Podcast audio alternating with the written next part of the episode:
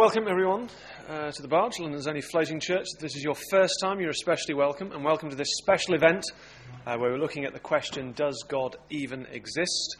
Uh, we're putting this on at a slightly different time to normal, so well done for doing the diary management stuff. Great to have you with us. And a special welcome to our guest speaker today, uh, Glen Scrivener, who has come all the way from sunny Eastbourne uh, to be with us, and originally all the way from even further south, down under in Australia. So he's going to speak to us for about 20 minutes, and then if there's time, take questions, and then we'll finish by half past. So without further ado, I'll hand over to him. Thank you. Great, thank you so much. Um, good to be with you. Uh, you should have received perhaps uh, one of these little handouts, these little blue slips of paper, and, uh, and on it is printed uh, a passage in about eight point font, I reckon. Um, so if, if, you're able to have a look, this is taken from uh, the book of Colossians in the New Testament. So the Apostle Paul, he's the guy who's on the Damascus Road, gets beat up by the risen Jesus, and kind of realizes, ah, the lights turn on. He is Lord, he's the Son of God. Paul goes around planting churches around the Mediterranean, and he writes to them. Uh, Colossae is in what we would call Turkey today.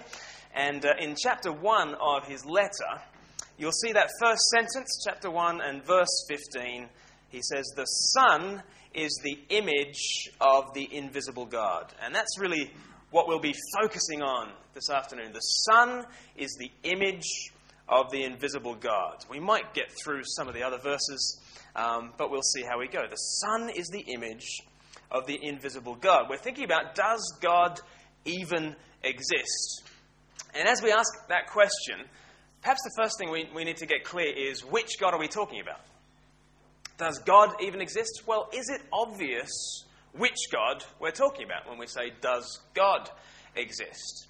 Uh, Ricky Gervais said this. He said, Since the beginning of recorded history, which is defined by the invention of writing by the Sumerians around 6,000 years ago, historians have catalogued over 3,700 supernatural beings of which 2,870 can be considered deities. 2,870 deities. So, says Ricky Gervais, next time someone tells me they believe in God, I'll say, oh, which one? Zeus, Hades, Jupiter, Mars, Odin, Thor, Krishna, Vishnu, Ra? If they say, just God, I only believe in the one God, I will point out that they are nearly as atheistic as me.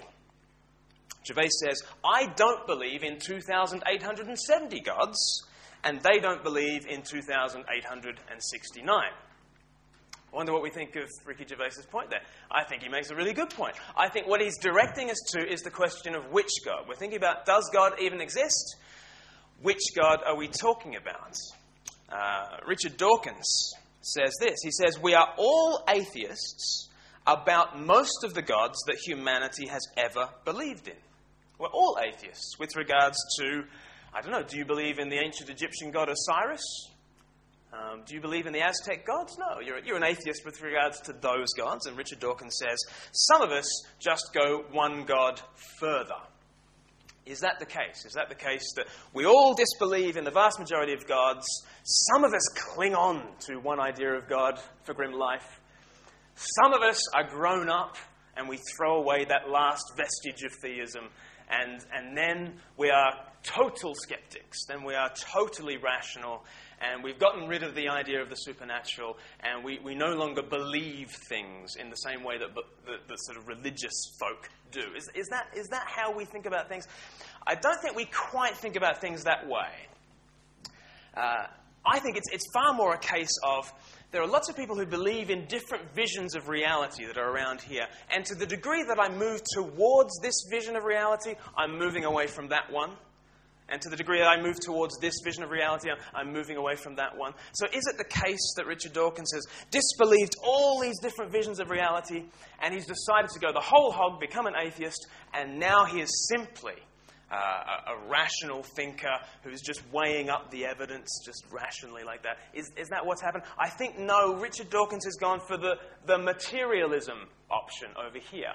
And to the degree that you move towards the materialism option, materialism is just the belief that uh, the universe is all there is, was, and ever shall be. It's that, that kind of belief.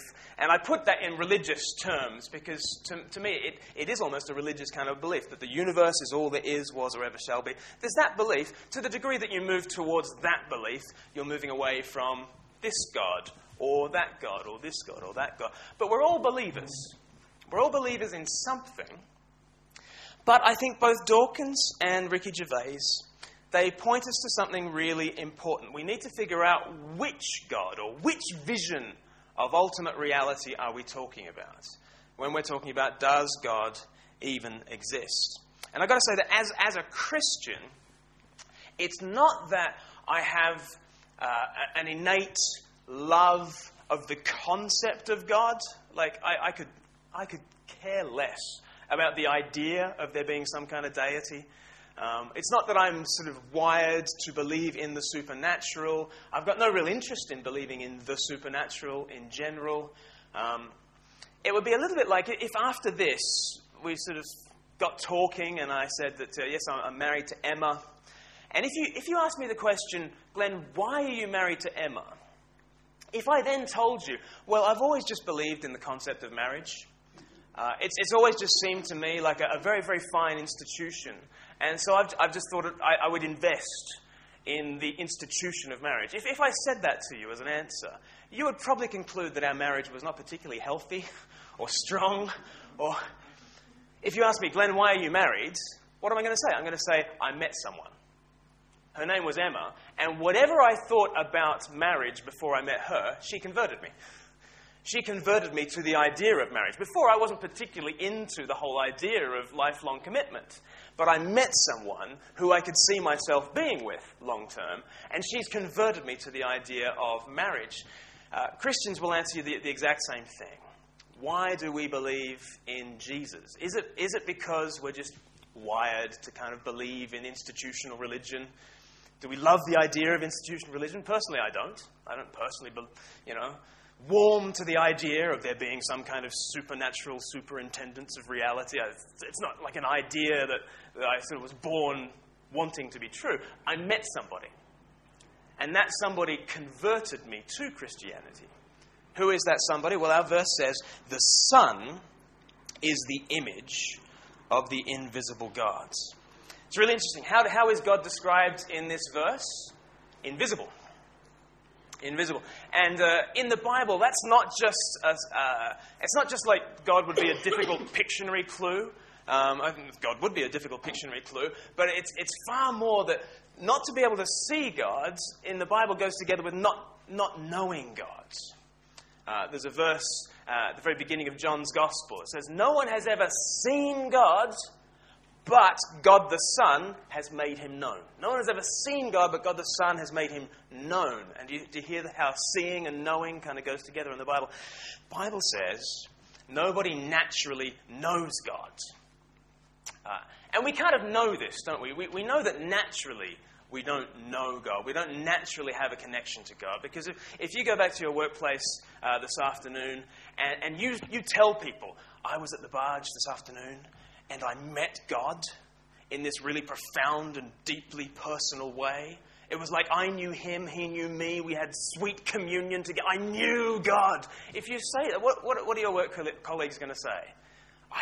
Aren't they going to say, That's really nice. Why don't you sit down, have a nice cup of tea? I'm going to call someone.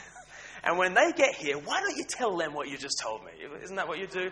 If you, when, when people today say that they know God, it sounds almost weird. Because we all kind of know that we don't know God. Not really, not naturally. No one's born with this sort of innate connection to God as, as, though, they, as though they know Him personally. This, this verse says, yeah, that's right. Actually, God is invisible, unknowable. Why is that the case? Is that because He's hiding? Is God hiding? Well, if you, if you uh, let your eye go down to little number 21, verse number 21, you'll see here, here's the problem. Here's why God feels so far away once you were alienated from God. The Bible says that there's, there's been a separation, there's been an alienation, there's been a divorce, if you like. We're not on speaking terms with God anymore. And the Bible sort of lays the blame for that at humanity's feet. We have turned from God and we don't want to know Him in, in, in large part. So there is this problem. There's a problem that God is invisible and unknowable, but there's a solution. Back there in that first sentence, verse 15. What is the solution? The Son, that is the Son of God, that is Jesus Christ, He is the image of the invisible God. Question is always, which God are you talking about? And the Christian says, we look at Jesus. He simplifies the whole God question for us. Jesus is the image of the invisible God. And as images of God go, I think that's a pretty attractive one. I don't know what your view of Jesus is, but according to the Bible, he is the one who came down to planet Earth, stood among us, not just to say, I am the image of the invisible God, but to actually come and serve us, to stoop, to suffer, to bleed, to die on a cross with his arms outstretched to the world. And Christians say, that's our image of God. I don't know what you naturally picture when you picture God. The Christian says, this is the God we're talking about. The one who would come and die on a cross for you because he would much rather die for you than live without you. That's the God that Christians are talking about. You might want to reject certain views of God, certain images of God. The Christian says we reject those views too. There, there are certain visions of God that the Christian also says, no, no, no, that's not what we're talking about. But the Christian does pin their colours to this mast. We pin, their, pin our colours to Jesus. He is the image of the invisible God. Does God even exist? Which God are we talking about? The Christian is, is clear that it's the God of Jesus that we're on about. And that's a, a question you can ask uh, another way, even if you're an atheist or an agnostic. Uh, which God are you talking about? Which God don't you believe in? Would be the question for you. Um, Tom Wright was. Uh, he was a bishop in the Church of England. He's now a lecturer up in Scotland. He was once a chaplain at, at, an Oxford college, one of these Oxford colleges where you had to go up and spend some time with the chaplain in Freshers Week. So uh, he would have all sorts of agnostics and atheists coming into his chaplaincy, and, uh, and they would have to spend 15 minutes with him in the first week of university. And they were, they were very sheepish about it. They didn't want to be there, and that was obvious. And at some point, many of them would confess, Father Tom, I'm dreadfully sorry, but uh, I don't actually believe in God. And, and, and Tom Wright had a great response. He said, Oh, which God don't you believe in? And the non Christian student would, would say, Well, just, just God, just the big guy, that, that, that one in the sky, you know.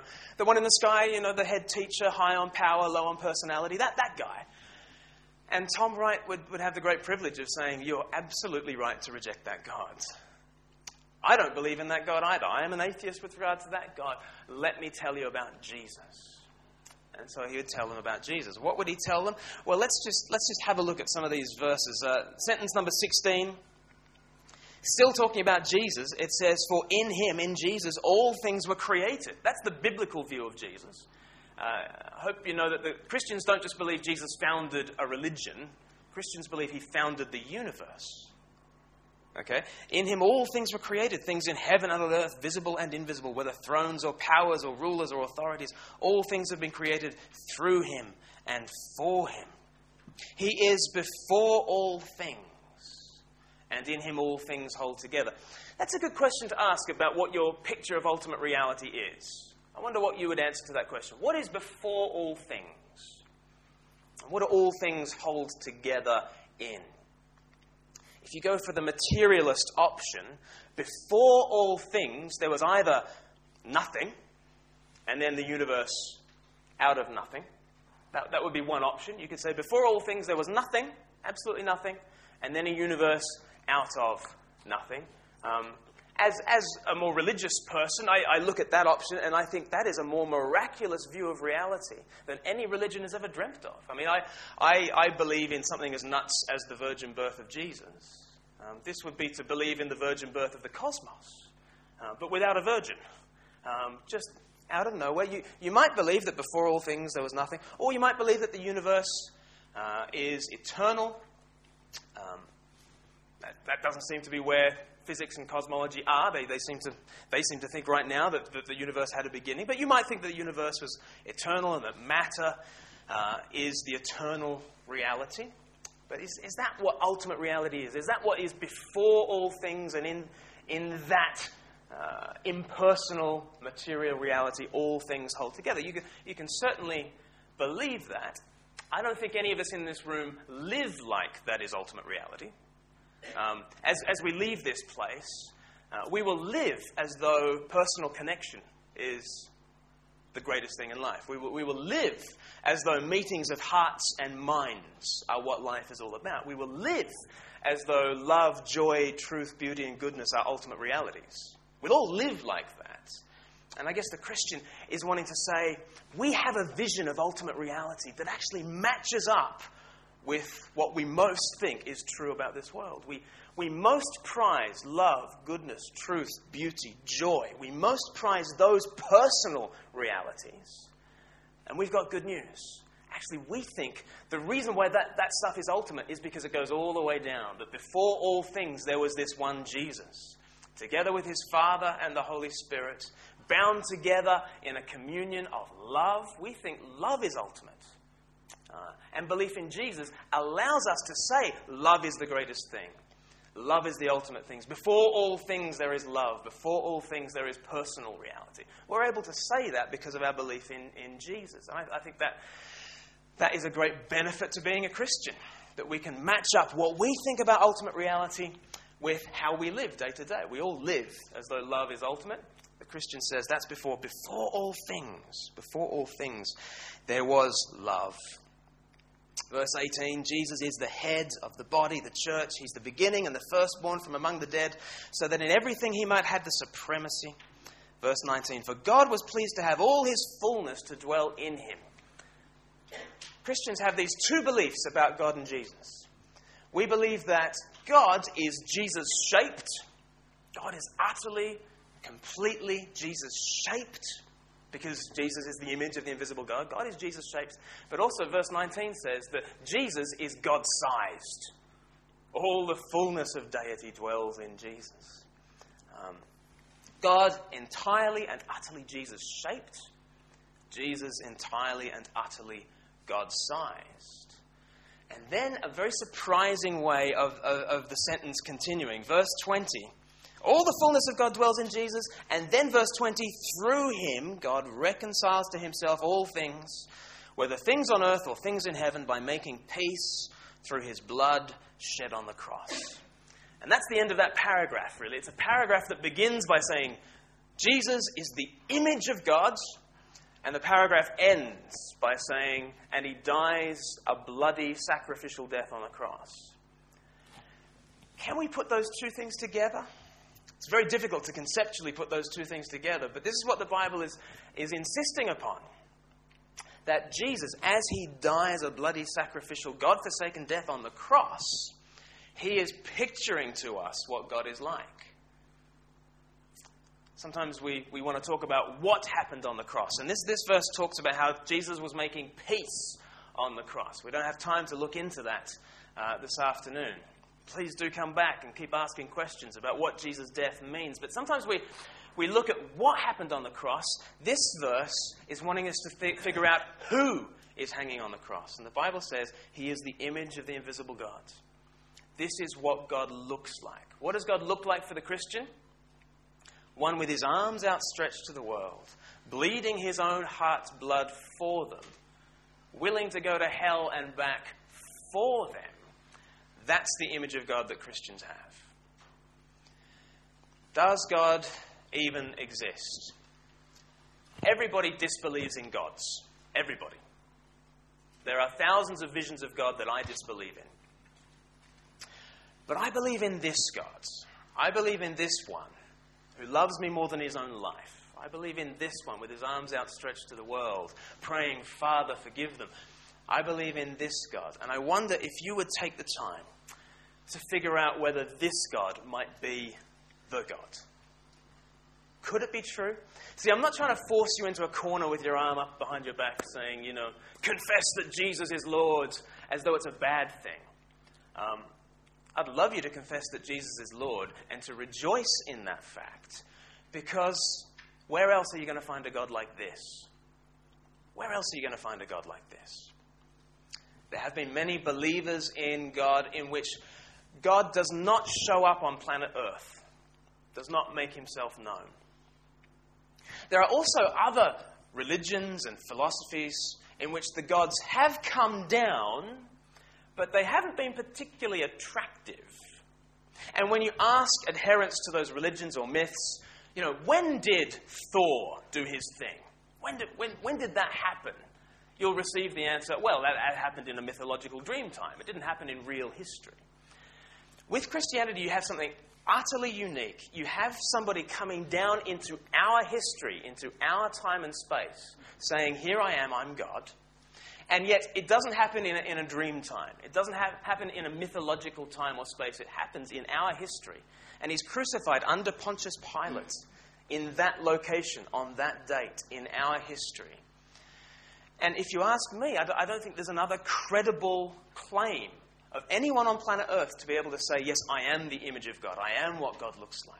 There's no other credible claim out there that's comparable to the claim of Christ. And there's no other claim that's as attractive as this one. Here is a God that would die for you. Could that be true? Well, I'll leave that for you to decide. There's plenty of more opportunities for you to keep coming back and, and keeping on asking your questions. Uh, but for now, are there, are there any. Um, there probably aren't any time for questions, are there, Mark? No. I, um, I've overrun my time. But um, uh, thank you so much for listening. And um, keep on asking your questions. Not just, does God even exist? But ask, your, ask yourself the question, which God exists? Might it be Jesus? If it's Jesus, you're onto a winner. Thanks very much.